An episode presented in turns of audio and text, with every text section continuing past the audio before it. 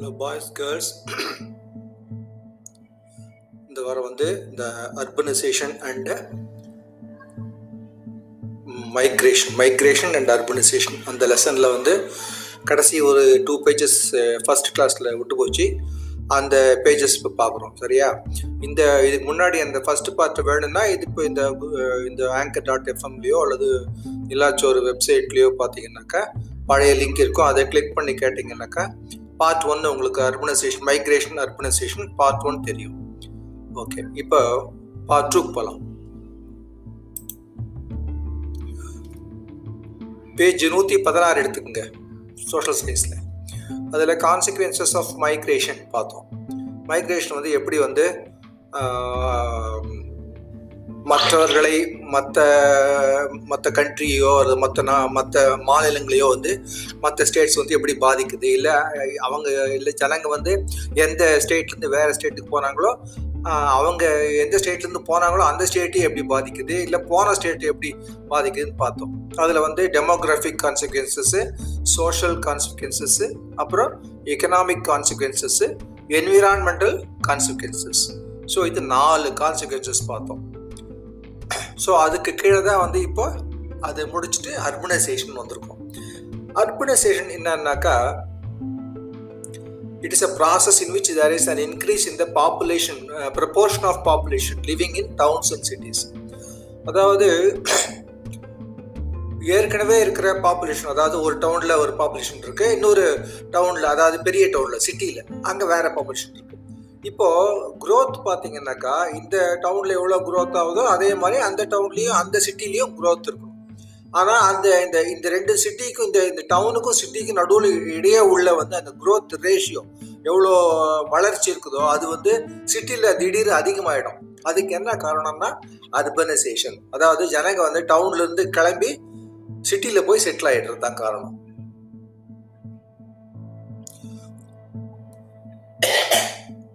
So அதுக்கு என்ன காரணம்? அந்த அர்பனைசேஷன் சொன்னோம் இல்லையா அந்த அர்பனைசேஷன் ஏன் நடக்குது? எப்படி எப்படி வந்து ஜனங்க வந்து ஏன் அங்கேருந்து இங்கே டவுன்லேருந்து சிட்டிக்கு போகிறாங்க மூணு காரணம். Natural population growth rural to urban migration அப்புறம் reclassification of rural areas into urban areas மூணு காரணம் இருக்கு. அதாவது இப்போ ஒரு டவுனில் வந்து ஒரு கொஞ்சம் டவுனு டவுன் அதாவது ஒரு குறிப்பிட்ட டவுனே ந- நிறைய வளர்ச்சி அடைந்து அங்கே இருக்கிற மக்கள் ஜனத்தொகையே அதிகமாயிட்டா அதனால வந்து அர்பனைசேஷன் தேவைப்படும். அதனால் அதனால வந்து அவங்க அந்த ஊர்லேருந்து வேறு வேற ஊருக்கு போக வேண்டியதாக இருக்குது ரெண்டாவது வந்து rural and rural to urban migration ரெண்டாவது காரணம் என்னென்னா இப்போ டவுன் நான் சொல்கிறது இப்போ டவுன் பி இப்போது வில்லேஜ் ஏ இருக்குது அந்த வில்லேஜ் ஏலேருந்து டவுன் பிக்கு வராங்க ஜனங்க. அதனால டவுன் பி ரொம்ப போயிடுது. இப்போ சரியா? ஸோ ஃபர்ஸ்ட் சொன்ன காரணம் வந்து நேச்சுரல் பாப்புலேஷன் க்ரோத் டவுன் பிஏ டவுன் பிஏ வந்து பெருசாகிடுது ரெண்டாவது காரணம் வந்து வில்லேஜ் ஏலேருந்து டவுன் பிக்கு வராங்க. அதனால டவுன் பி பெருசாயிடுச்சு. சரியா? மூணாவது reclassification of rural areas into urban areas மூணாவது காரணம் என்ன ஆகுதுன்னாக்கா அரசாங்கமே கவர்மெண்ட்டே என்ன பண்ணுது? ஒரு குறிப்பிட்ட வில்லேஜ் ஏவை வந்து டவுன் ஏவாக மாற்றிடுது ஏன்னா வந்து அது நல்லா வளர்ந்துடுச்சு. அதனால இனிமே அதுக்கு வந்து கிராமத்து ஸ்டேட்டஸ் கொடுக்க முடியாது. அதுக்கு வந்து டவுன் ஸ்டேட்டஸ் தான் கொடுக்கணும் அப்படின்னு. அப்படின்னு அரசாங்கம் அந்த மாதிரி வந்து ஏற்பாடு பண்ணும்பொழுது என்ன ஆகும்? உடனே ஒரு குறிப்பிட்ட டவுன்ல குறிப்பிட்ட வில்லேஜ் வந்து டவுன் ஆயிடுச்சு. அப்படின்னு உடனே என்ன ஆகும்? அந்த வில்லேஜ் சுத்தி இருக்கிற மற்ற வில்லேஜ்ல இருந்து எல்லாம் இந்த புது டவுனுக்கு ஓடி வந்துருவாங்க. ஏன்னா இங்க வியாபாரம் நிறைய நடக்கும். இங்க புது ஸ்கூல் வரும். ஏன்னா இது அரசாங்கம் வந்து இதை அப்கிரேட் பண்ணிடுச்சு இல்லையா? அப்கிரேட் பண்ணதுனால வேண்டி இப்போ நிறைய வந்து கவர்மெண்ட் ஆஃபீஸ் வரும் பெரிய கடைகள்லாம் வரும். அதனால நிறைய வேலை கிடைக்கும். அப்படிங்கிறதுக்காக ஜனங்க என்ன பண்ணுவாங்க அந்த சின்ன கிராமத்துலேருந்து இந்த பெரிய கிராமத்துக்கு வந்துருவாங்க. ஸோ இது மாதிரி மூணு காரணம் இருக்கு. Present day administration includes changes in demographics land cover economic processes and characteristics of the geographic area so இப்போ இன்னைக்கு இருக்கிற வந்து அட்மினிஸ்ட்ரேஷன் எப்படின்னாக்கா அதாவது ஏன் வந்து நகரமயமாதல்? இப்போ வந்து மைக்ரேஷன் வந்து ஃபர்ஸ்ட் பார்ட் செகண்ட் பார்ட் வந்து அர்பனைசேஷன் மைக்ரேஷன்ன்றது வந்து இடம் பெயர்தல் அர்பனைசேஷன் வந்து நகரமயமாதல். ஸோ நகரமயமாதல் பார்க்கும்பொழுது என்னென்ன அதில் ஃபீச்சர்ஸ் அப்படின்னாக்கா ஏன் வந்து அதில் என்னென்ன அதாவது அது அதில் என்னென்ன இருக்குது அப்படின்னு பார்த்தோம்னாக்கா டெமோகிராஃபிக்ஸ் டெமோக்ராஃபிக்ஸ்னால் ஜனங்கள் எந்த ஏஜ்லேருந்து எந்த ஏஜில் வரைக்கும் இருக்காங்க? அவங்க எந்த ஊர்லேருந்து ஏற்கனவே எந்த நாட்டை சேர்ந்தவங்க அல்லது எந்த மாநிலத்தை சேர்ந்தவங்க? அல்லது வந்து எந்த மொழியை சேர்ந்தவங்க? அந்த மாதிரி அதாவது ஜனங்களை வந்து மொழியால் ஜாதியால் அல்லது வந்து அவங்க எந்த ஊர் அல்லது எந்த நாடை சேர்ந்தவங்க? இந்த மாதிரி பிரிக்கிறோம் இல்லையா? அதுதான் டெமோகிராஃபி ஸோ இந்த மாதிரி வந்து டெமோகிராஃபி காரணம் இருக்கு. அந்த மாதிரி காரணங்களால அர்பனைசேஷன் நடக்கும். ரெண்டாவது லேண்ட் கவர் லேண்ட் கவர்னா இப்போ இடம் பெருசாகி போச்சு. இடம் சின்ன இடம் அதே இடம் தான். ஆனால் பாப்புலேஷன் அதிகமாக போச்சு. பாப்புலேஷன் அதிகமாகிட்டனால அந்த இடத்துல இருக்க முடியல. ஸோ வேற இடத்துக்கு போக வேண்டியதாக இருக்கு. ஸோ அது ஒரு காரணம்.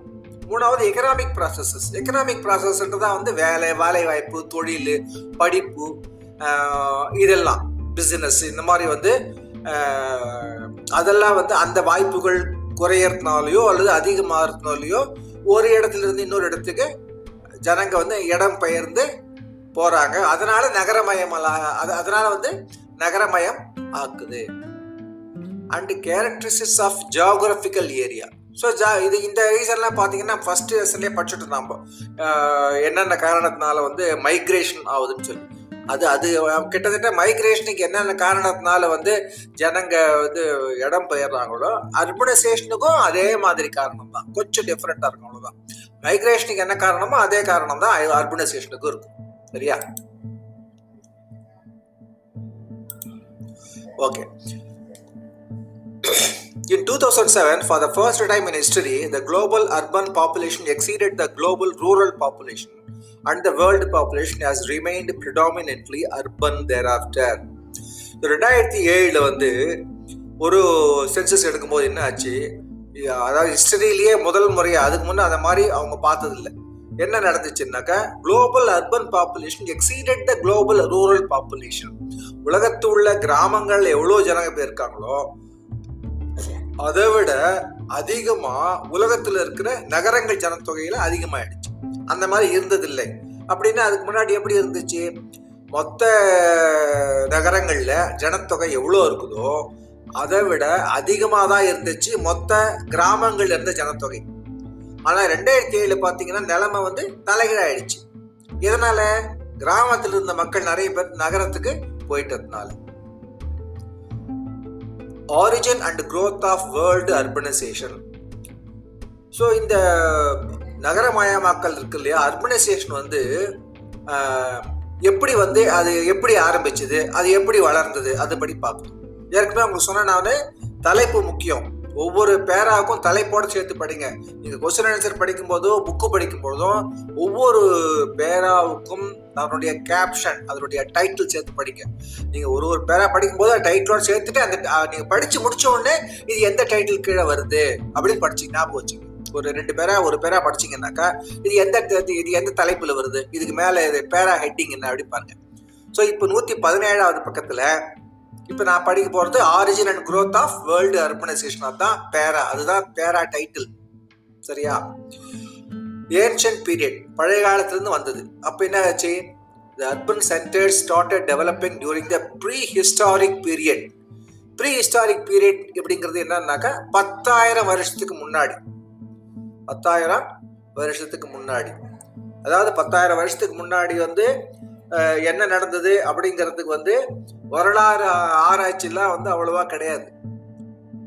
நிச்சயமான வரலாறு ஆராய்ச்சி ஹிஸ்டரி அப்படிங்கிறது பார்த்தீங்கன்னாக்கா பத்தாயிரம் வருஷத்துலேருந்து இருக்கு. பத்தாயிரம் வருஷம்னா இப்போ ரெண்டாயிரம் போயிட்டு இருக்கு இல்லையா இதில் கழிச்சுங்க மீதி எட்டாயிரம். மீதி எட்டாயிரம் வருஷம். அதாவது இயேசு பிறப்பதற்கு முன்னாடி எட்டாயிரம் வருஷம். இப்போ இயேசு பிறந்த பிறகு ரெண்டாயிரம் வருஷம். ஸோ பத்தாயிரம் வருஷத்துக்கு தான் நமக்கு வந்து ஓரளவு என்ன நடந்ததுன்னு சொல்ல முடியும். அதுக்கு இப்போ அதுக்கு முன்னாடி இருக்கிறதுலாம் வந்து அகழ்வாராய்ச்சி. இது இது இருக்கு இல்லையா?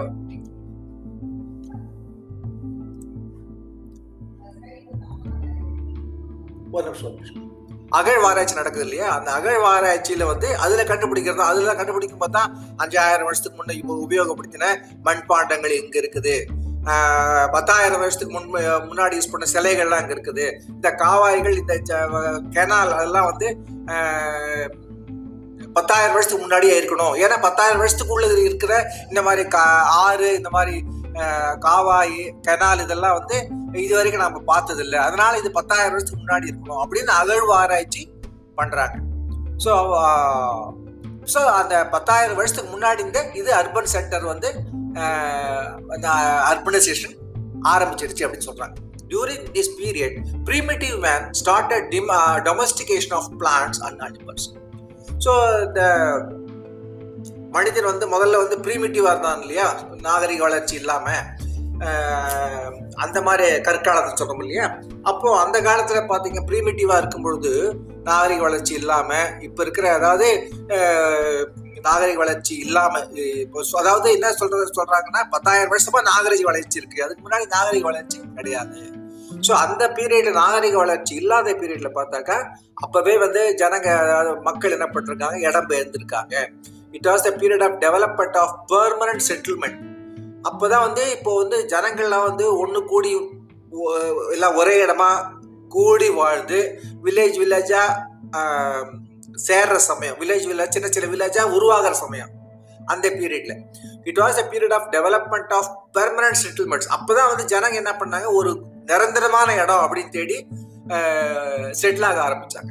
The river valley regions of the Egypt, Greece, and India gave rise to agrarian communities, which eventually formed the urban communities and urban centers.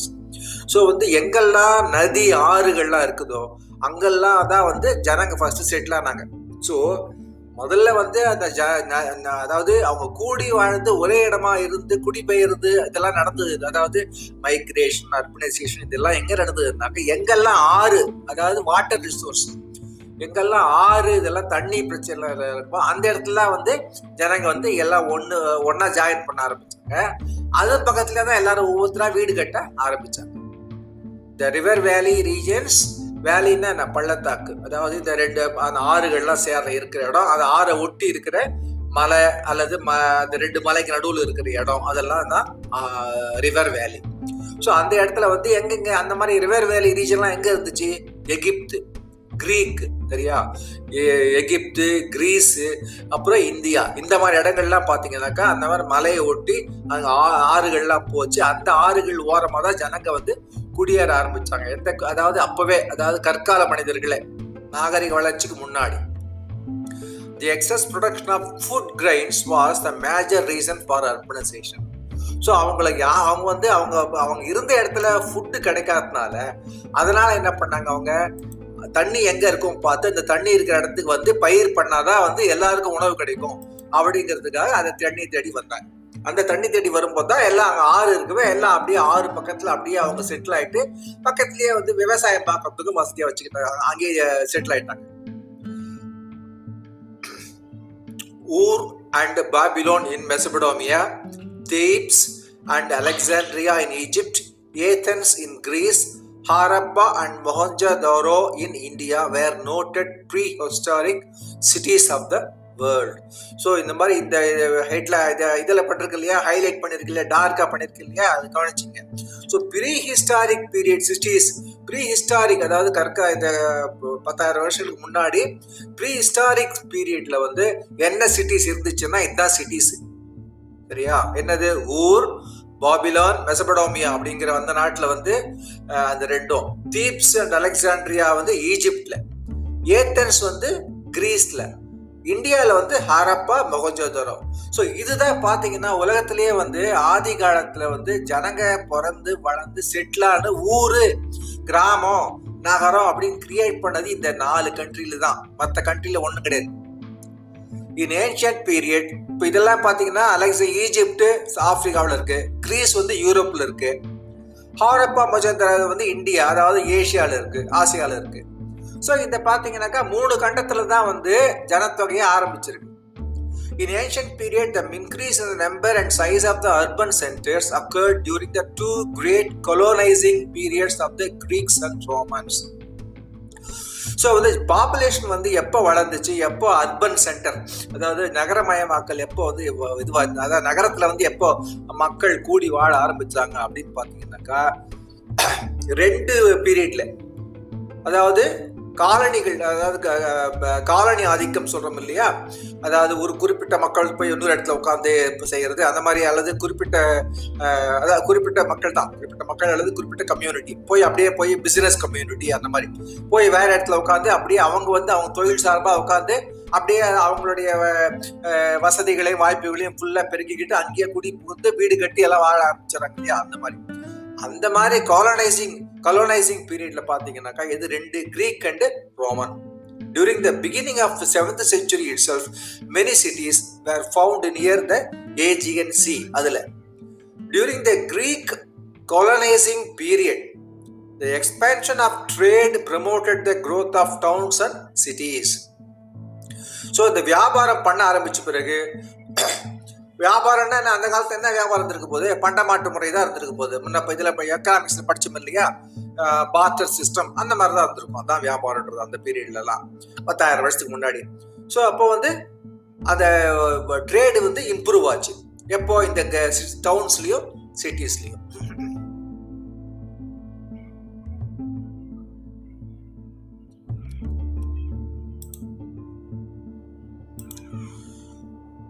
அப்புறம் நெக்ஸ்ட் என்னன்னா மீடியவல் இது வந்து ஆக்ஷன் பீரியட் அதாவது பத்தாயிரம் வருஷத்துக்கு முன்னாடி பார்த்தோம். ப்ரீ ஹிஸ்டாரிக் பார்த்தோம். இப்போ நெக்ஸ்ட் வந்து மெடியவல் பீரியட் மெடியவல் பீரியட்ல பார்த்தீங்கன்னாக்கா ஆயிரத்தி அதாவது ஆயிரத்தி நூறாவது வருஷத்துலேருந்து ஆயிரத்தாவது வருஷத்துலேருந்து சரியா? ஆயிரத்தாவது ஆயிரம் வருஷத்துலேருந்து. அதாவது இப்போ சொல்ல போனாக்கா ஆயிரம் வருஷத்துக்கு முன்னாடி. அதான் medieval period During this period, the European countries increased their overseas trade, which played an important role in the revival of European towns and cities after a period of low development. யூரோப்ல பார்த்தீங்கன்னா அங்கே ரொம்ப வளர்ச்சியே இல்லாமல் இருந்தது ஆனால் அவங்க வந்து இடம் பெயர்ந்து வேற வேற இட திசைகளில் போக ஆரம்பிச்சு அதனால வியாபாரம் செஞ்சு அந்த வியாபாரத்தை கொண்டு வந்து அவங்க நாட்டிலேயே கொண்டு வந்து மறுபடியும் முதலீடு செஞ்சு இல்லை அதை அதை வச்சு வந்து வீடு கட்டுறது அங்கே அங்கேயே தொழில் பண்ணுறது இந்த மாதிரி ப செஞ்சதுனால தான் வந்து அவங்க வந்து வளர்ந்தாங்க. ஸோ யூரோப்பியன்ஸ்லாம் பார்த்தீங்கன்னாக்கா வெளி மற்ற நாட்டுக்கு வெளியே போய் சம்பாதிச்சு கொண்டு வந்து மறுபடியும் அவங்க நாட்டிலேயே வச்சு அங்கேயே பிஸ்னஸ் பண்ண ஆரம்பிச்ச பிறகு அதெல்லாம் வள வளர ஆரம்பிச்சு at the end of the thirteenth century Paris London Geneva Milan Venice were the important cities found in Europe so யூரோப்பில் பார்த்தீங்கன்னா ஐரோப்பு யூரோப்புனா ஐரோப்பு. ஐரோப்பில் ஐரோப்பா. ஐரோப்பாவில் பார்த்தீங்கன்னாக்கா யூரோப்பில் இந்த நாலு அஞ்சு சிட்டி தான் வந்து எவ்வளோ இம்பார்ட்டண்ட்டாக இருந்துச்சு. பாரிஸ் பாரிஸ் எங்கே இருக்கு? ஃப்ரான்ஸில் லண்டன் இங்கிலாண்டில் அது மாதிரி Geneva Milan Venice Milan Venice வந்து கிரீக்கில் இருக்கு. மிலன் வந்து மிலனும் கிரீக்கில் தான் இருக்கு. கிரீஸில் தான் இருக்கு. சாரி ஆ. ஆமாம் ரோம் ரோம் ரோம்ல இருக்கு. இப்போ எக்ஸாக்ட்லி ஞாபகம் இல்லை இருக்கு. இட்டாலி இட்டாலியன் ரோம்ல இருக்கு.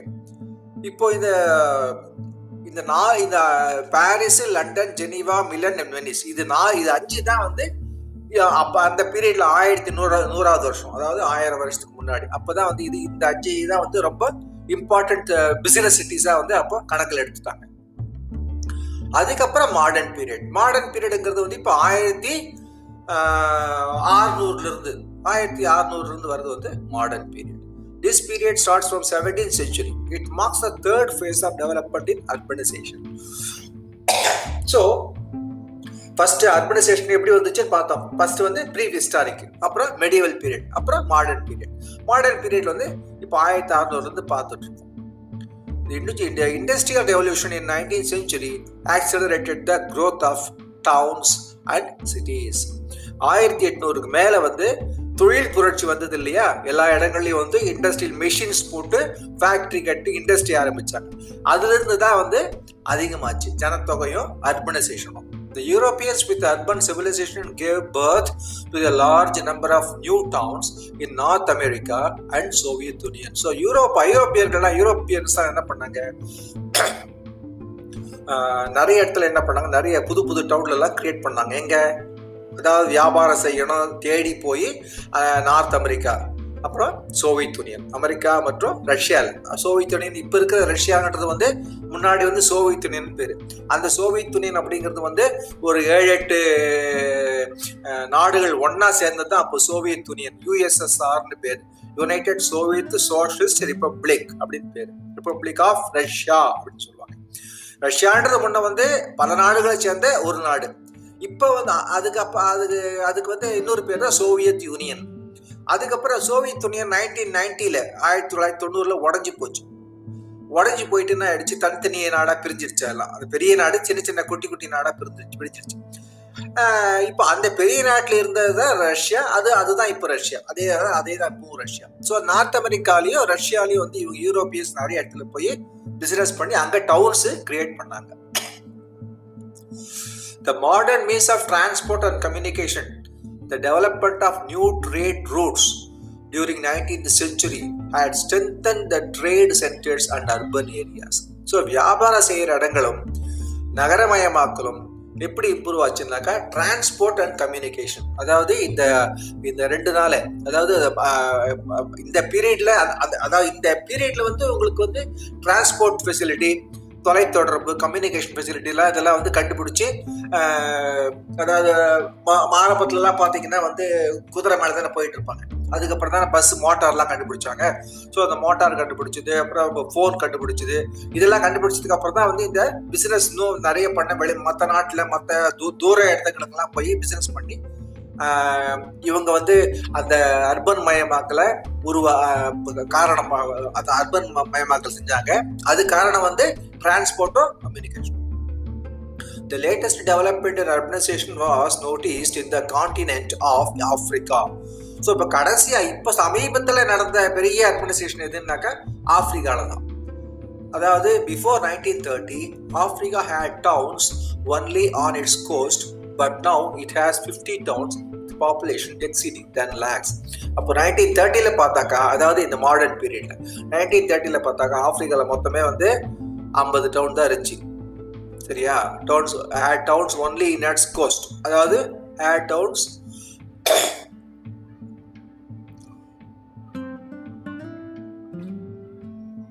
ஆமாம் அதாவது அந்த கோஸ்ட் ஏரியா இது அதாவது அந்த கடற்கரை இருக்கு இல்லையா அது கோஸ்ட் கோஸ்டல் ஏரியா ஓரம் மட்டும்தான் இருந்துச்சு. இப்போ வந்து எக்கச்சக்கமாக ஆயிடுச்சு. அப்போ வந்து மொத்தமே இப்போ ஐம்பது ஐம்பது டவுன் தான் இருக்குமா ஆஃப்ரிக்காவில் ஐம்பது டவுனு ஆஃப்ரிக்கான்றது ரொம்ப பெரிய அமெரிக்காவை விட பெரிய கட்டம் அது அல்லது அமெரிக்கா அளவு ஈக்குவலான கட்டம். அதா அதாவது ஃபார் எக்ஸாம்பிள் சொன்னீங்கன்னாக்கா ரஷ்யா சைனா இதெல்லாம் விட பெரிய கண்டம் அது. ர- ரஷ்யா வந்து நாடு சைனாவும் நாடு. ஆனால் இது அது இது இது ரெண்டும் பெரிய நாடு. அந்த நாட்டை விட அந்த சைஸை பார்த்தீங்கன்னா அதை விட பெரிய சைஸ் வந்து ஆஃப்ரிக்கா ஆப்பிரிக்காவில் வந்து பத்து டு ஐம்பது டவுன் தான் இருந்துச்சு. இப்போ வந்து பார்த்தீங்கன்னாக்கா என்ன சொல்கிறாங்க major cities in Africa are Cairo Nairobi Mombasa Bulawayo Douala Abidjan Lagos Accra Addis Ababa Leopoldville Luanda Cape Town Natal Pretoria. இவ்வளோ டவுன்ஸ் இப்போ பெரிய பெரிய டவுன்ஸ் வந்துருச்சு. இந்த டவுன்ஸ்லாம் எல்லாம் அர்பன் மயமாயிடுச்சு. ந- நகரமயமாயிடுச்சு.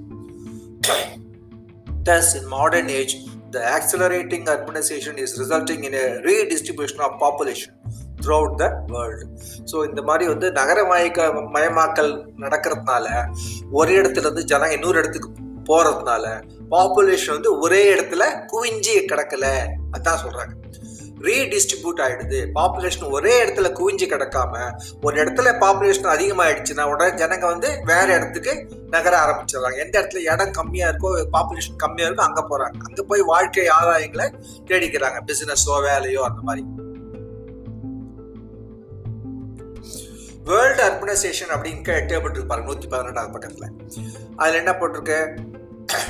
Name of the region urban population in percentage அதாவது உலகத்தில் உள்ள ஒவ்வொரு கண்டத்துலேயும் என்ன? ஆசிய கண்டம் அமெரிக்கா காண்டு கண்டம் அந்த மாதிரி ஒவ்வொரு இதுலேயும் வந்து கண்டத்துலேயும் வந்து என்னென்ன காண்டினென்ட் காண்டினென்ட்டில் வந்து அர்பன் பாப்புலேஷன் அதாவது ஜனத்தொகை வந்து டவுன்ல டவுன்ல சிட்டியில் இருக்கிற ஜனத்தொகை எத்தனை பர்சன்ட் அதாவது அந்த மொத்த ஏரியால ஒரு நாட்டில் அல்லது கண்டத்துல மொத்த ஏரியா எவ்வளோ இருக்கோ அந்த மொத்த ஏரியால டவுன்ல மட்டும் எவ்வளோ பேர் இருக்காங்க அப்படின்றது கணக்குது.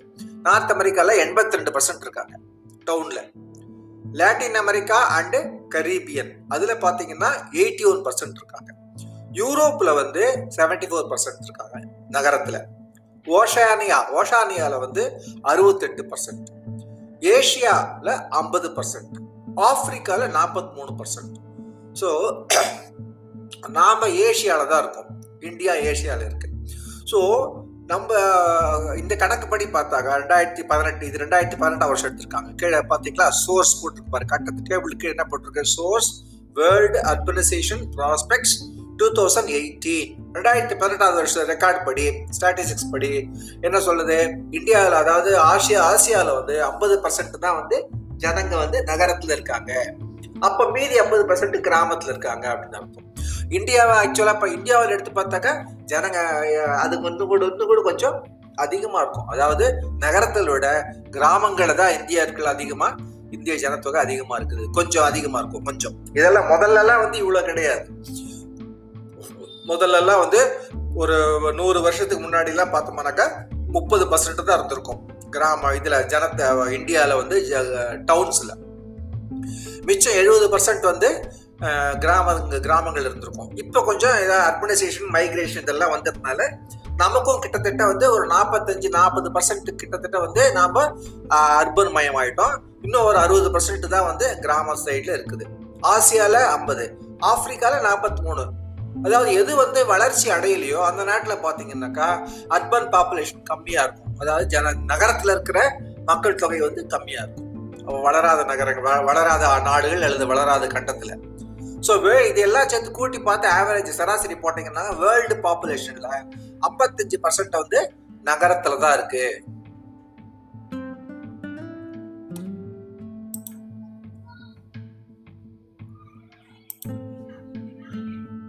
ஓகே நெக்ஸ்ட் வந்து world top five cities world top five cities இந்த டேபிளில் பாருங்க. டோக்கியோ ஜப்பானில் இருக்கு. டெல்லி இந்தியாவில் ஷாங்காய் சைனா மெக்சிகோ வந்து மெக்சிகோ இதில் சிட்டியில் சாபாலோ சாபாலோ வந்து பிரேசில் இருக்கு. ஸோ உலகத்திலேயே வந்து ரெண்டாயிரத்தி பதினெட்டாவது வருஷம் ரெண்டாவது ரெக்கார்டு படி அதிகபட்சமாக மக்கள் தொகை இருக்கக்கூடிய நகரங்கள் எதுன்னா அஞ்சு நகரங்கள் உலகத்திலேயே. அந்த அஞ்சு நகரங்கள்ல வந்து இந்தியா இந்தியாவும் ஒன்று இருக்கு. அது டெ- டெல்லியில இருக்கு. ஸோ பாப்புலேஷன் பாருங்க. டோக்கியோல வந்து பாப்புலேஷன் அதாவது அந்த டோக்கியோ நகரத்துல பாப்புலேஷன் எவ்வளவு பார்த்தீங்கன்னாக்கா முப்பத்தேழு மில்லியன் முப்பத்தேழு மில்லியன்னாக்கா ஒரு மில்லியன்றது பத்து லட்சம். அப்போ முப்பத்தேழு மில்லியன்னாக்கா மூணு புள்ளி ஏழு கோடி. த்ரீ பாயிண்ட் செவன் க்ரோர்ஸ் டெல்லியில டூ பாயிண்ட் நைன் க்ரோர்ஸ் ஷாங்காயில் டூ பாயிண்ட் சிக்ஸ் க்ரோர்ஸ் மெக்சிகோவில் two point two crores Sao பெல்லால சாப்பாலோல வந்து two point two crores so இந்த மாதிரி வந்து அர்பன் பாப்புலேஷன் வந்து டவுனில் வேர்ல்டு டாப்பில் டிஸ்ட்ரிபியூட் இந்த மாதிரி டிஸ்ட்ரிபியூட் ஆகிருக்கு கான்சிக்வன்சஸ் ஆஃப் ஆனால் இதில் என்ன பார்த்தீங்கன்னாக்கா இந்தியாவை விட இந்த டேபிளில் வந்து இந்த வேர்ல்டு டாப் ஃபைவ் சிட்டிஸ் டேபிளில் பார்த்தீங்கன்னாக்கா என்ன வந்து ஒரு ஆச்சரியம்னாக்கா சைனா தான் வந்து இருக்கத்திலேயே வந்து அதிக பாப்புலேஷன் ஜனத்தொகை கொண்ட நாடு உலகத்திலேயே உலகத்திலேயே. அது ரெண்டாவது இடம் தான் நாம இந்தியா வரோம் ஆனா இந்த டவுன் பாப்புலேஷன் சிட்டி பாப்புலேஷன் எடுத்து பாத்தீங்கன்னாக்கா வேற விதமா இருக்கு பாருங்க. சைனா வந்து மூணாவது பிளேஸ்ல தான் இருக்கு. டெல்லி வந்து அதுக்கு மேல ரெண்டாவது பிளேஸ்ல இருக்கு. ஜப்பான் வந்து ஃபர்ஸ்ட் பிளேஸ்ல இருக்கு. கான்சிக்வன்சஸ் ஆஃப் அர்பனைசேஷன் இதுக்கு முன்னாடியே மைக்ரேஷனில் வந்து கான்சிக்வன்சஸ் ஆஃப் மைக்ரேஷன் பார்த்தோம். இப்போ வந்து கான்சிக்வன்சஸ் ஆஃப் அர்பனைசேஷன் அதில் பார்க்கலாம். இந்த கான்சிக்வன்சஸ் ஆஃப் அர்பனைசேஷனில் வந்து எத்தனை காரணம் இருக்குது சில காரணங்கள் இருக்குது அதோட லெசன் முடிஞ்சு போயிடுது. இந்த லெசன் வந்து எனக்கு இந்த செக்ஷனில் முடியுமான்னு தெரியல. ஏன்னா இன்னும் ஒன் மினிட் தான் இருக்குது வீடியோ ஆடியோ முடியறதுக்கு ஒன் மினிட் தான் இருக்குது அதால் முடியாது. இப்போ இது வந்து நம்ம அடுத்த போர்ஷனில் பார்ப்போம். அல்லது நம்ம வந்து இப்போ நாளைக்கு கிளாஸ் வெள்ளிக்கிழமை பன்னெண்டாம் தேதி கிளாஸ் இருக்கிறது இல்லையா? அந்த சமயத்தில் முடிச்சுக்கலாம். அப்போ இதுவே கொஞ்சம் எக்ஸசைஸ் இருக்கு. ஸோ இந்த கடைசி ஒரு ஒன் பேராக இருக்கு. இதுவும் எக்ஸசைஸும் நாளைக்கு பார்த்துக்கலாம். ஓகே இப்போ நீங்கள் படிச்சு வைங்க. எத்தனை முறை வேணா திருப்பி திருப்பி பார்த்து கேட்டு வைங்க. பார்க்கறதில்ல கேட்டு வைங்க. நாளைக்கு கேட்டுட்டு நாளைக்கு டுவெல்த் அன்னைக்கு வெள்ளிக்கிழமை ஆஸ் யூஸ்வல் கிளாஸில் பார்க்கலாம். இப்போ கடைசி ஒரு பேரா முடியும் அந்த கூட சேர்த்து எக்ஸசைஸ் சேர்த்து பார்த்துக்கலாம் பாய்